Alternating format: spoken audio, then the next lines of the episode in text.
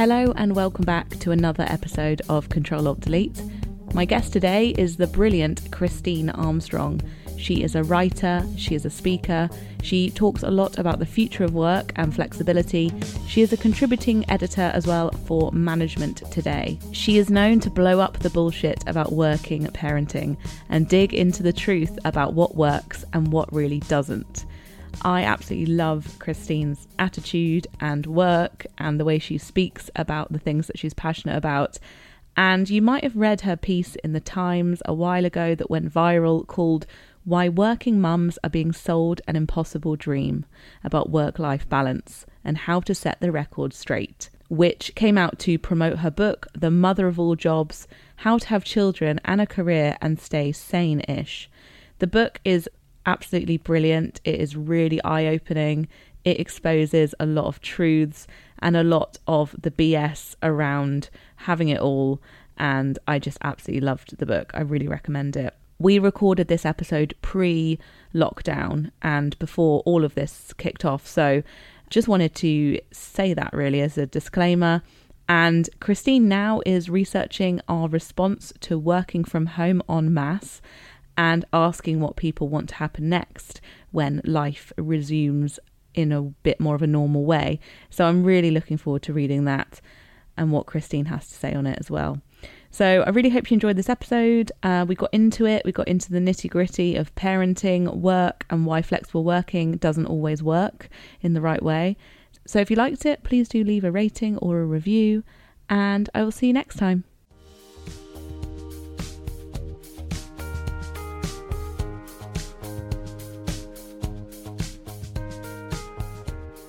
So excited to be in the company of Christine Armstrong, who is kind of my favourite person to corner at any sort of drinks because you are just the best to talk to about life and work. So thank you so much for coming on. It's a joy. I'm really happy to be here. When we first met in a work context, it was the Pregnant Not Screwed panel. And I just loved everything about it because we were all there, kind of, you know, just sitting there telling our story. And you just came in, sat down, and you were like, right I've got some things I need to say. and I just honestly was in awe of like how you own the room at those things. And I wondered, have you always been like that? Or is that something that over the years you've kind of got more confident? I just I wondered if you were just like the kid that, you know, no, was confident to talk. I don't think I was. I think I was really shy and dorky and socially awkward as a teenager.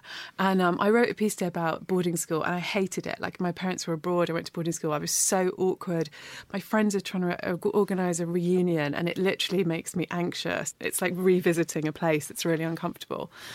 But I think as I worked, I worked in advertising agencies and um, communications companies, I just did more and more presenting. And so I think it's really hard won in terms of I've done it really badly loads and loads and loads of times. And so I've slowly got better.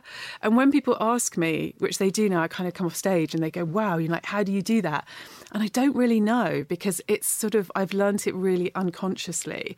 And I still get it horribly wrong sometimes, but I sort of feel like I've kind of figured out some of the things that work for me, but it isn't a very conscious process. That's really comforting to hear, though, because I think as you do something more and more, you get better at it. And I suppose, I think seeing you speak, you're kind of watching someone that has honed that craft, which is is really powerful, especially for the topic of the book, "The Mother of All Jobs." I feel like that's got a lot of passion and energy and maybe a slight bit of rage or not rage yeah. but anger yeah. there is like a at the root of it we're all a bit pissed off yeah i think that's true so sophie walker who used to be the head of the women's equality party says you know that motherhood is something that often turns people into activists because a lot of us can identify as feminists and you know see the world as broadly benign and broadly it's probably going to be okay and maybe I just should work a bit harder and it'll be fine until we have kids.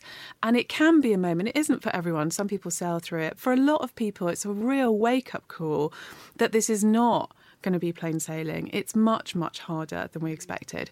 And confronting that, being honest about it, and then dealing with that and your changing identity and your changing relationship with the world is a really big transition. And for me, it was a real shocker because I'd been brought up on those sort of panels where very important, powerful CEO type women say, you know, what I did, I just got a super nanny and she was marvelous and she still lives in our house and um, I just worked really hard and you'll be able to do it too. And I kind of absorbed those messages and sort of thought, right, you just get great childcare and you work hard and it'll be fine. And it turned out that wasn't enough. And that also has enormous assumptions about your ability to pay for that kind of support and all the rest of it. So, um, yeah, it was a real wake up call. And I felt that not enough was being said honestly about it. And that's what I wanted to do with the book. Totally, because I think at those panel events and maybe, I don't know, I feel sort of strangely maybe guilty of going to those sorts of events or being part of those events, like on International Women's Day, where you have got like the Sheryl Sandberg types who are saying how they make it work, and it is it is very unrelatable to most people. And I wondered because I did listen to an interview you did once where you said your English teacher years and years ago said that you were going to be a journalist, maybe because you you want to know these stories, you want to be a bit nosy with people's yeah. backstories. Did you feel like you wanted to take on the real the real stuff? Well, I yeah, uh, so that is true. So I was about fifteen and on a train to London to visit the Victoria and Albert Museum, and my then teacher said, um, my English teacher, Mr. Crump, said, you know, I really think you should be a journalist because you're just so nosy, hmm. and that is a defining characteristic. I am really interested. When I started the interviews, though, I just wanted the information for myself. It was actually quite selfishly motivated. I just needed answers, and but what I found because I'm never interested in the surface of what people say, I want to dig into it and really understand it and pull it apart but what I came to understand really quickly was that what you can say publicly is so different to what you say privately with your friends in spaces where nobody else is listening or over a few drinks. Even with a stranger, if you meet someone for a gin and tonic or, you know, even a coffee, you will get a completely different story to what you'll get if you sit and interview them in a formal way, as, as you know. And what became really clear to me was that we were setting up this sort of false story, which was all these people go on panels. And, and if you then say to them, but you sat on that panel and said everything was fine, they're like, well, I can't slag off my boss. I can't say that, you know, my partner gives me no support. So I can't say that my kids have got behavioural issues. This is not fair on all those people. But it means that we can't tell the truth about it. So what I wanted to do was rip through all of that and say, right, what's really going on here? How difficult is it? And if it's difficult for these women who have, you know, made it in whatever sense you want to find. How is it for everyone else who's got a completely ordinary job and ordinary income? And that, yeah, that's what I wanted to get under really. Yeah, that's so true because I always think of that. If it's difficult for the ones who can maybe quit their corporate job and like go and be an influencer or something where they've got like all the setup and all the support and maybe all the money what happens to the you know potentially quite voiceless women who absolutely can't like slag people off on Instagram captions about right how it's not working. It's sort of a catch twenty two here. I feel like a lot of people who comment on this and some of the books that have been written are really well intentioned, but they're often written by people who are not in corporate life because it didn't work for them, which is fine. They've got a voice, they've got something to say, brilliant.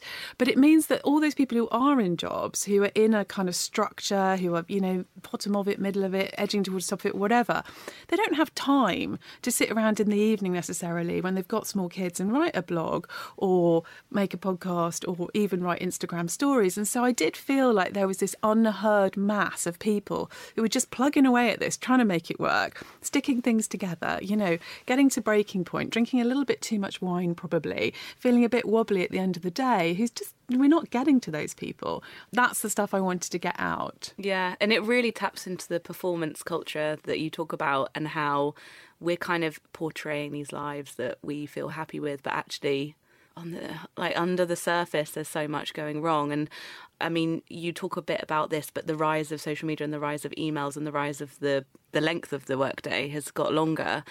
You interviewed other generations who are older and they didn't seem to be as stressed as us. This is seemed. this is a really tricky one. I actually did um, a, a, talk recently in Sussex to a group of women who were supporting hospices and raising money, and they were I mean, you know, they were an older group. They were very largely retired, probably sort of 70, some older, maybe some 80.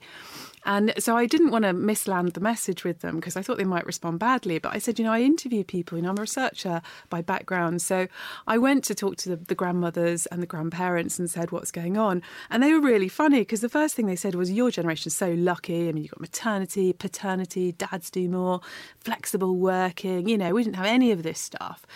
I go, oh, great, yeah, yeah, yeah. So, so are we doing better? And they're, oh no, no, you lot are stressed out of your mind. You're a nightmare. And they were all in the room laughing, all these women, because they're like the ones who are picking up the slack from all their daughters and daughters-in-law and sons and sons-in-law who don't have enough childcare who are turning up, going, you know, Charlie's got chicken pox, and you know, Victoria's got a the school's shut down for training. Remember what those days are called. And so they're getting the brunt of it. So they were really laughing about how the fact that the always-on culture has made it so much more difficult um, and led to us being so much more stressed. I mean, I don't have kids and I don't really. I listen to some podcasts about motherhood and things. Obviously, I'm interested in it as a topic. And I think reading your book, I think everyone should read it, regardless if you have kids, because it's a bit of a like, here's what it's like. And I didn't know that childcare was that expensive. I had no idea that you both probably would have to work to cover those bills. But we all go into it thinking we'll be fine. And I interview so many people who say, Look, I had a really good job. I interviewed a woman, she was in the police force. She earned 35 grand a year. It's a really good job. I'd done really, really well. She lives way outside of London. You know, we had a really nice life. And my childcare bills for two kids were more expensive than my income. I had to give up. I'm like, this is madness. You know, we're talking about gender equality. Um, you know, we're talking about women not getting top of businesses and all the rest of it. And we've got a system which is designed for a world in which we thought mums might be at home. We've got more and more and more women in the workforce. Great on one level, but we haven't fixed out, haven't sorted out how we're going to make everything else work. And for all the times that we say, oh, it's fine, you just have to work hard and get great childcare, we're not having that conversation. Do you feel like this is a teething issue and we're just having some really honest uncomfortable conversations and if we're going to get through it because do you think we're going to look back and maybe our kids' kids or younger will just go, oh, that was a bit of a ball ache, but thank God we're through it. I really hope so. I like to think that the parents, um, this is not, none of this is about parenting or gender in my worldview. If you step back from it, this is really about our working hours culture and productivity. And we know that productivity is low and low compared to other European countries, but also low historically. And yet people are working 70 hours a week if they're connected electronically mm. to work. And that might sound like a really middle class thing, but then I interview hairdressers and plumbers and people who are not earning very good salaries who are also expected to respond to clients and respond to their organisation, whether they're working or not. And I think that this is kind of the problem that we need to address, which is how do we make work about getting stuff done and doing what we're supposed to do when for some jobs, 80% of what people are doing is email meetings and conference calls in a global way where you know customers are global our clients are global our suppliers are global. So how do we match that to an idea of an 8 hour working day?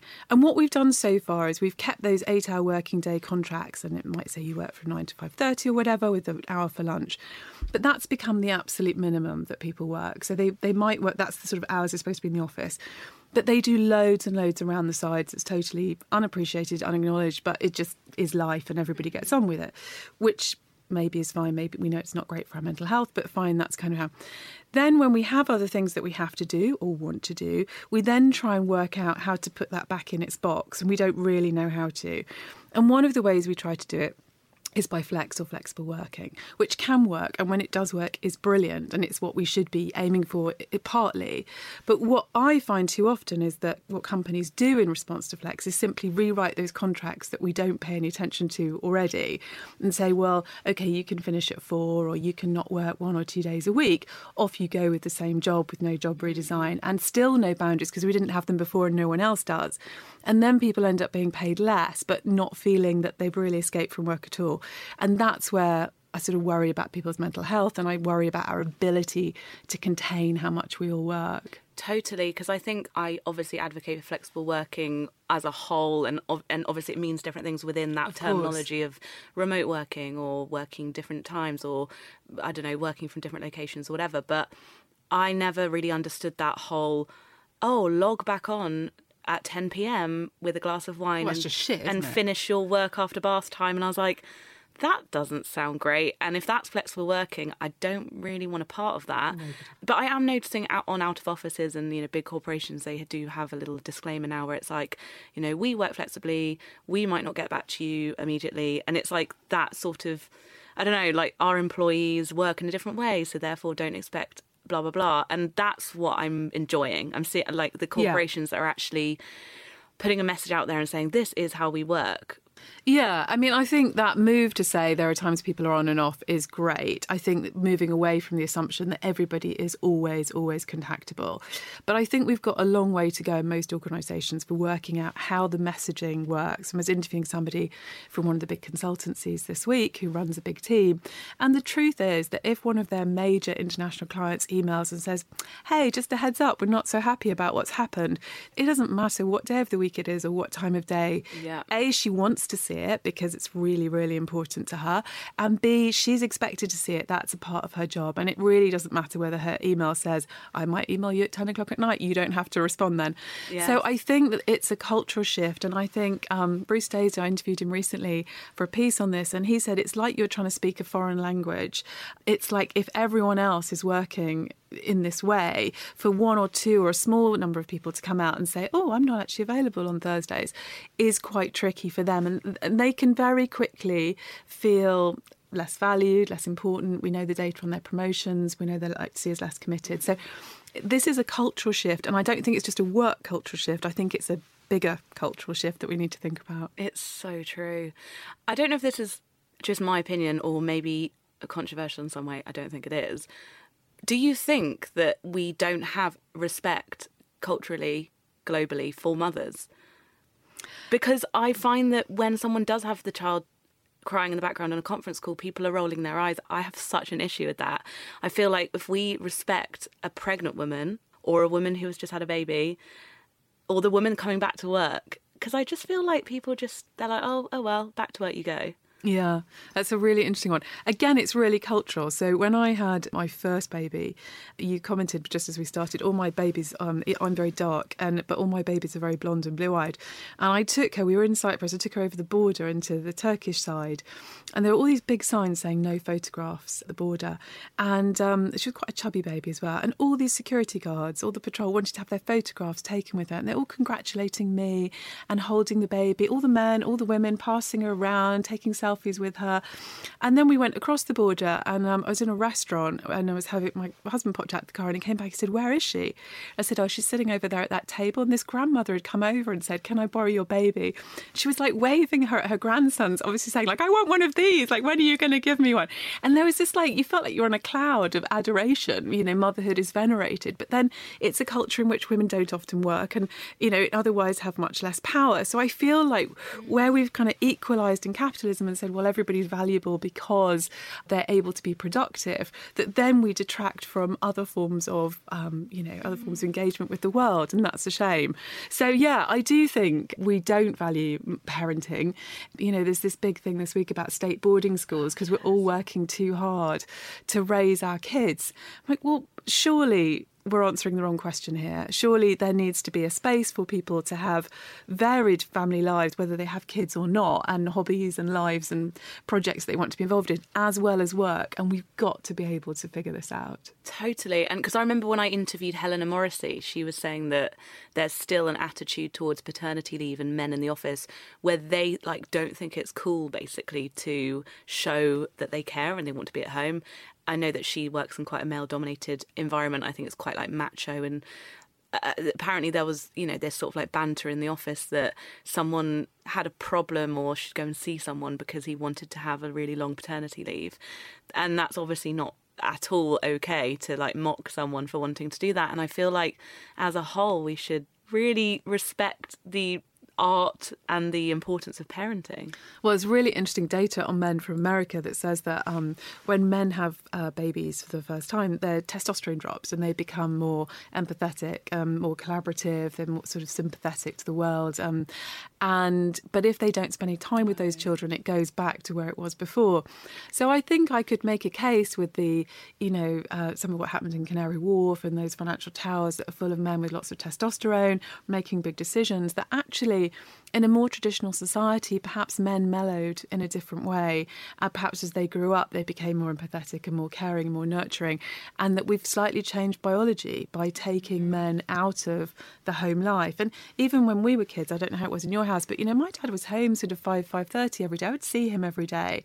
Whereas now, I regularly interview both men and women who really don't see their kids in the week. Certainly not in the evenings. They might see them for breakfast, and that's okay you know that's just how life is. And or i see families where kids stay up really really late now in order to see their parents. I think that's been a big shift. When we were kids you know everybody went to bed at seven and our kids still do because i'm a bit of a 70s mom. But lots of other people you know they're like well i don't get in until eight and so then we have dinner together mm. and quite small kids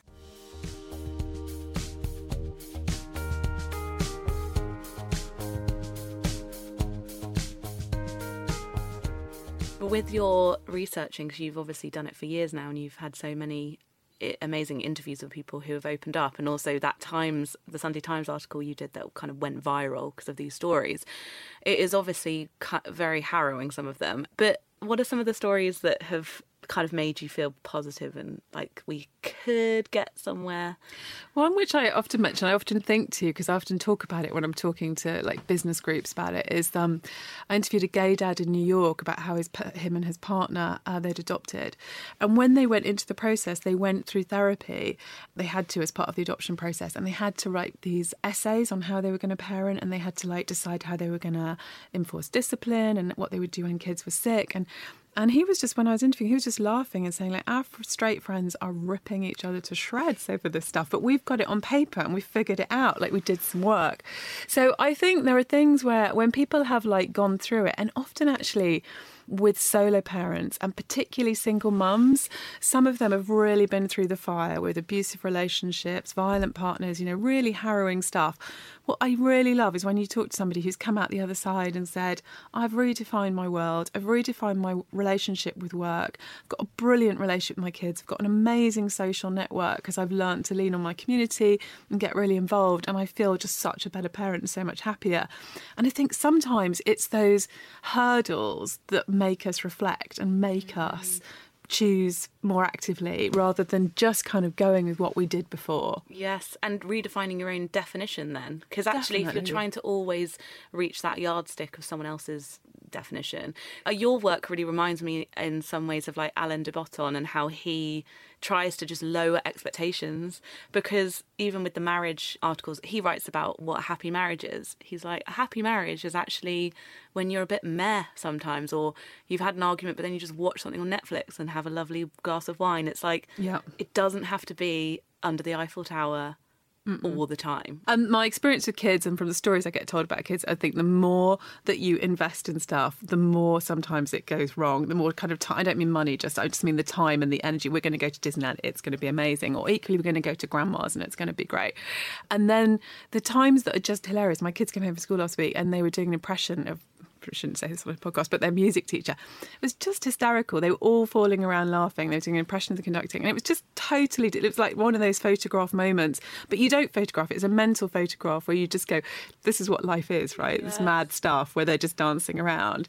So I think, yeah. Which is like the opposite of the Instagram, my perfect totally. kids. if you'd taken a picture of it, it would look shit. It just would look like my untidy kitchen with my kids going bananas. There's nothing to photograph except to try and capture their hilarious joy at something bonkers happening at school. Yeah. Oh, I love that. Because with um, your work, and this is quite a meta question, maybe, and maybe something I'm just nosy about because it maybe relates to me a little bit. But when your work is quite personal, or at least personally motivated, you really care about this topic, and you're talking about your maybe your own kids sometimes motherhood as a topic how do you separate your work and life, or do you? So this isn't all that I do. So I, I'm a multi hyphenate. So my background's in research and thought leaderships and communications. So I do about half my work with companies, getting in there into their issues and what they're into, and you know understanding that better. And it might be cement or supply chains. You know, it might be really quite technical and you know not the kind of stuff that I talk about normally. And then the other half, I talk about working and caring and parenting. I'm doing some work on bullying at the moment, and things. You know, I talk about about those things and write about them. So I try and have a mix of the mm-hmm. two. And I find that being in businesses helps me to kind of keep in touch with what's going on and sort of helps me connected to those things. They sort of feed each other. But I don't get very weighed down by it. Like I generally sort of take pleasure in it. And some people do say about my book, I was in a law firm last week and this girl's like, I really loved your book, but I did find it slightly depressing. And I kind of I didn't, but I kind of wanted to say, yeah, it is. But that's why we've got to look at it. And for me, there's a kind of joy in peering into that darkness and then going, right, how do we fix this? What do we do? What do we do for ourselves? And what do we do organisationally and society, societally? And if we don't peer into that darkness a little bit, then I don't know how we resolve it. And the fact that you've spoken out so much, I'm guessing that like the current work that you do, people are very much aware of your opinions, and therefore you've probably helped yourself get out of a rut because people know, well, Christine writes about this stuff. So, but, you would think. but what about people listening, maybe who want to say something? Maybe something's gone down. I know that there's many cases all the time of just like a little snide comment or someone, you know, losing a project just around the time that they've announced they're pregnant, oh. that that sort of thing. I would say get help. I mean, the stuff that um, Joeli does with Pregnant Then Screwed is amazing, and I would say get legal advice, call them. They're brilliant. You know, definitely don't take it lying down in that sense. But how you act, I would, you know, be really conscious because you're very financially vulnerable. Um, depending on your partnership structure, you might be alone. You might need the income you may need not to damage your reputation in a business. You have to be really pragmatic and long term about this.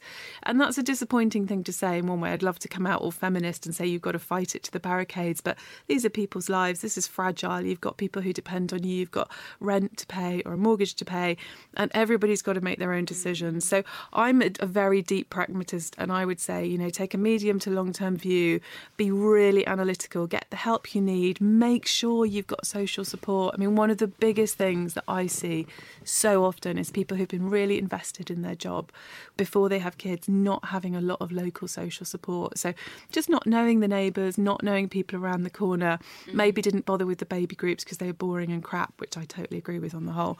But, but you go to them not to learn how to dance like a monkey, you go to them in order to make friends who will make you laugh through the darkness, through the vomiting bug, you know, through the days where you haven't slept for three nights that's what you have to have. So I think insulate yourself as well as you can and then be really pragmatic and hard headed. Yes.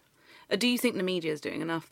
I know even today the the, the piece about the state boarding schools, but yeah. it was weren't you were kind of it was, it was like a debate, like yeah, yeah, yeah, pro yeah. and for and against, and there were two pros and me. yeah, so this article was about the first state boarding school? Yeah, well, um, no, there have been them in the past, but it's a free school, so it's the conservative policy around free schools. My children go to a free school, so it's a state school, but um, organised through central government and run locally. And that basically a state school had been set up, uh, which you could pay for the boarding on top of. So you get a state education, but then you pay for the boarding. I think it was eleven thousand a year, something like that. And the idea was that this would help. I think they were called aspirational aspirational families um, who basically worked a lot of hours. And I came out and said, I went to boarding school, I hated it, it wasn't great for me, but that's kind of irrelevant in a way because some people love it. I just don't think that outsourcing our kids is the solution to our bonkers hours culture. You know, there's good research that shows that if you work more than 55 hours a week, you start to become unproductive and make mistakes. At what point do we as businesses go, right, our productivity is not high enough, we want it to be higher? Maybe by actually managing the hours that we work, maybe by turning off email, maybe by letting people get on with what they actually need to do we could do more in less time and people would be happier. Yeah, like other countries. like other countries. I mean, there's, you know, these companies in Germany, these tech companies that are doing five, six hour days in order to, you know, have a less expensive workforce, but it's totally focused. You don't take your phone, you don't chat very much, you go in and do your job. People love it, apparently. You know, you just go in and do your job. Mm-mm. I interviewed somebody from Britvic, a lovely guy. He was running a team in Britvic. He found that they were quite overwhelmed. A lot of them had caring responsibilities, and they started a rule where you didn't look at your email for a month until 10:30 or 11 in the morning. You just came in and did the most important important thing you needed to do that day. He said it was amazing. It was so liberating. People were really energized by doing one thing in a really focused mm. way. But it fell apart because they had to go into their emails. Often to get the information and then they're in the rabbit hole, you know, unpacking everything else. So there's definitely a big piece about how we manage technology here. Totally. It's really bigger picture. It's just like on your deathbed, are we all going to be like, oh, we did that many emails? We're going to think of our family and our relatives, and it's just, And it's a good reminder. That's the thing with boarding schools. So I've interviewed parents who it were in very good jobs who sent their children to boarding school. Um, and I've interviewed them after that. And sometimes they say absolutely the best decision. We went home in the evening. They loved clubs. They loved their, being with their friends. Great. There's another group that says, honestly, when I look back on what I've missed and what they've missed, when I look at perhaps their mental health now, I think we might have made a mistake. And I think that we might have made a mistake is a very big burden to carry for somebody that you really care about. So did you say that you went to boarding school? I did, yeah. Did you enjoy it? no, I didn't, and my mother does regret it. Um, she actually, my parents were working abroad, so I went from four years in secondary, and she actually came back because I was unhappy, and so my dad stayed working, and she was at home because she just realised you know, being a teenager's shit, isn't it? It's, such horrible. A hard I would time. never go back there. Imagine not being able to escape your peers. I mean, I say friends, but you know how teenagers are. You watch Sex Education, and it just brings back that toe curling mortification about everything. You know, friendships and sex and drugs and technology. I mean, it's, it's a nightmare. And your sensitivity is like paper thin. Like if any ah, comment, any comment, Oh, no it goes so it hurts. Like I know, and the the inability to escape to your room or have tea with your mum or your dad or your sister or your aunt or somebody that just makes you feel safe again, I think is really precious. God, that's it's a really interesting one. People want the best for their kids. You know, Yes, my mother yes. sent me, my husband's mother sent. They wanted us to have a good education. Both of our parents were abroad. People do it now for exactly the right reasons. They want their kids to have great, well-rounded educations. There are brilliant schools out there. I totally get it. And for parents who are really, you know, not around in the evening or really stressed, there's a really strong argument that kids might well be happier in a different place. And everyone's got to make that decision. It's not for anyone else to judge. But for me, it wouldn't be the right decision. And I Yes. don't think it's a solution on a sort of statewide UK basis to our hours problems. Yes, but it's really great how much you put it in context because I think sometimes we get so lost in just like the immediate life. Well, we're seeing the next generation coming through, and I interview them as well. I interview people whose parents, you know, both had big jobs sometimes or really demanding jobs. And again, two camps. You know, there's a group that says they've really inspired me with a work ethic. I want to work really hard. And there's another group that says I'm never going to work like that. I don't know what what it was for. Mm.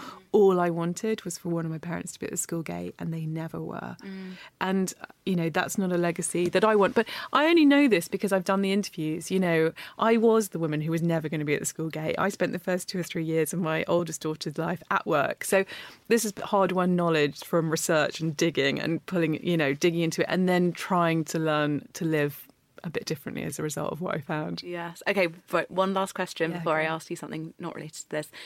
I know that this is a very cliche question, but do you think that we cannot have it all at all? I think the sort of technical answer, the only answer that I've come up to this is you can't have it all at the same time. Okay. Life is uh, statistically quite long, and I think we try and pressure too many things into the same period of time. I uh, interviewed Zoe Williams from The Guardian once, who has very wisely said, you know, she tried to go and interview some women who were campaigning when her, one of her kids was like six or eight weeks, and it seems so important.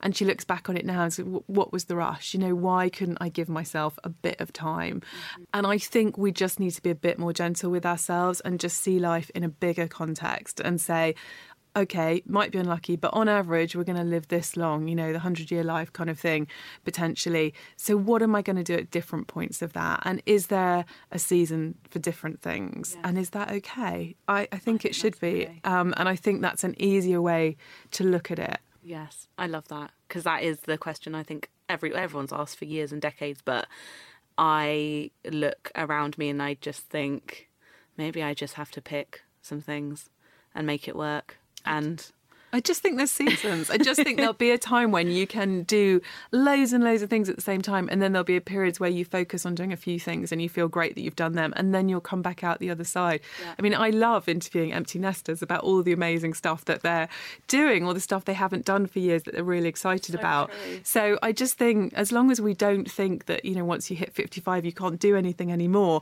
there's loads of potential to do exciting things. You've just got to give yourself time to do it. yeah.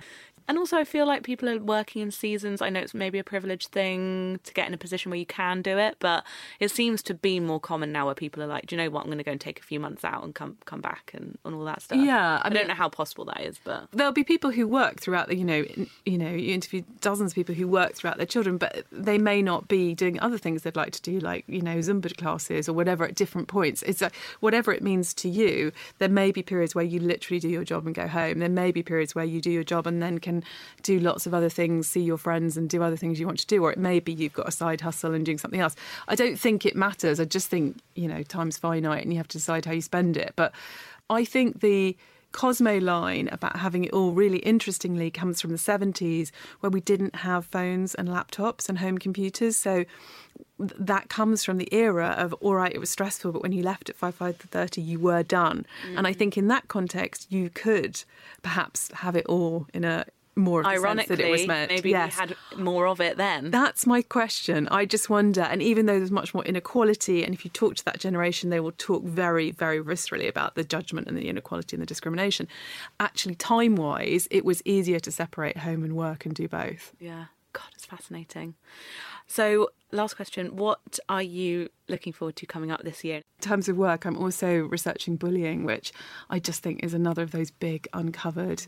I'm watching, you know, all the John Bercow allegations stuff, and I just uh, been interviewing people around that, and just um, I think it's a really interesting subject to get my teeth into next. Yes. So, is that m- mostly workplace bullying? Yeah. yeah. Wow. Yeah, and it's uh, it's so complicated. What I love are the people who tell you when you ask them about bullying if you want them to tell you about the time they were a bully or when they were bullied. Because we think about this in black and white, but actually this is a hugely flexible yes. thing. And, and people behave are very vulnerable and very Exactly. And they behave differently in different contexts. So what are those contexts that make somebody more likely to bully or to be bullied? And how do we protect ourselves from bullies, but also how do we protect organisations from it? So that's what I'm oh thinking about at the moment. I can't wait to read that. It's almost like the same psychology breakdown of when you're being trolled and you know actually maybe this isn't about me maybe it this is about right? the, maybe this is about the person and actually yeah. i'm a reflection yeah. of what is triggering them definitely that's so true it's all about their vulnerability and I, i'm sure you've done this as well sometimes somebody sends you a really furious email after something that you've written, I mean, or a message, and they're so angry. And if you call them or you respond saying, I'm really interested in your view, they say, Oh, I'm so sorry, I didn't I didn't actually think you were going to respond to me. yeah, it's it's really, you know, I wrote one I wrote a piece like ages ago about IVF, and my God, you know, I got some astonishing responses. But, you know, it is triggering something that's really really vulnerable in people. Yeah, yeah. And when you talk to them and say, Would you like to tell me the story? They're like, Oh, yeah, are you interested? Yeah. I'm like, Yeah, tell me your story. I want to hear it. Because if you're just a static profile picture, you're just a vessel to uh, project onto. But if you're a, per- yeah, you have a conversation. And you're interested. Yeah. Tell me, you know, I'm, I'm here, I'm, I'm ears, like, you know, I, I, I want to know, I want to understand your frustration and your pain. That's what I'm interested in. Yeah. Wow. Well, thank you so much for coming it's on. So much and fun. your work has seriously like broadened my mind and blown my mind in many ways. So everyone should buy your book. And if people can see you speak, it is an experience. I love it. So thank you so much. So lovely to be here. Thank, thank you. you.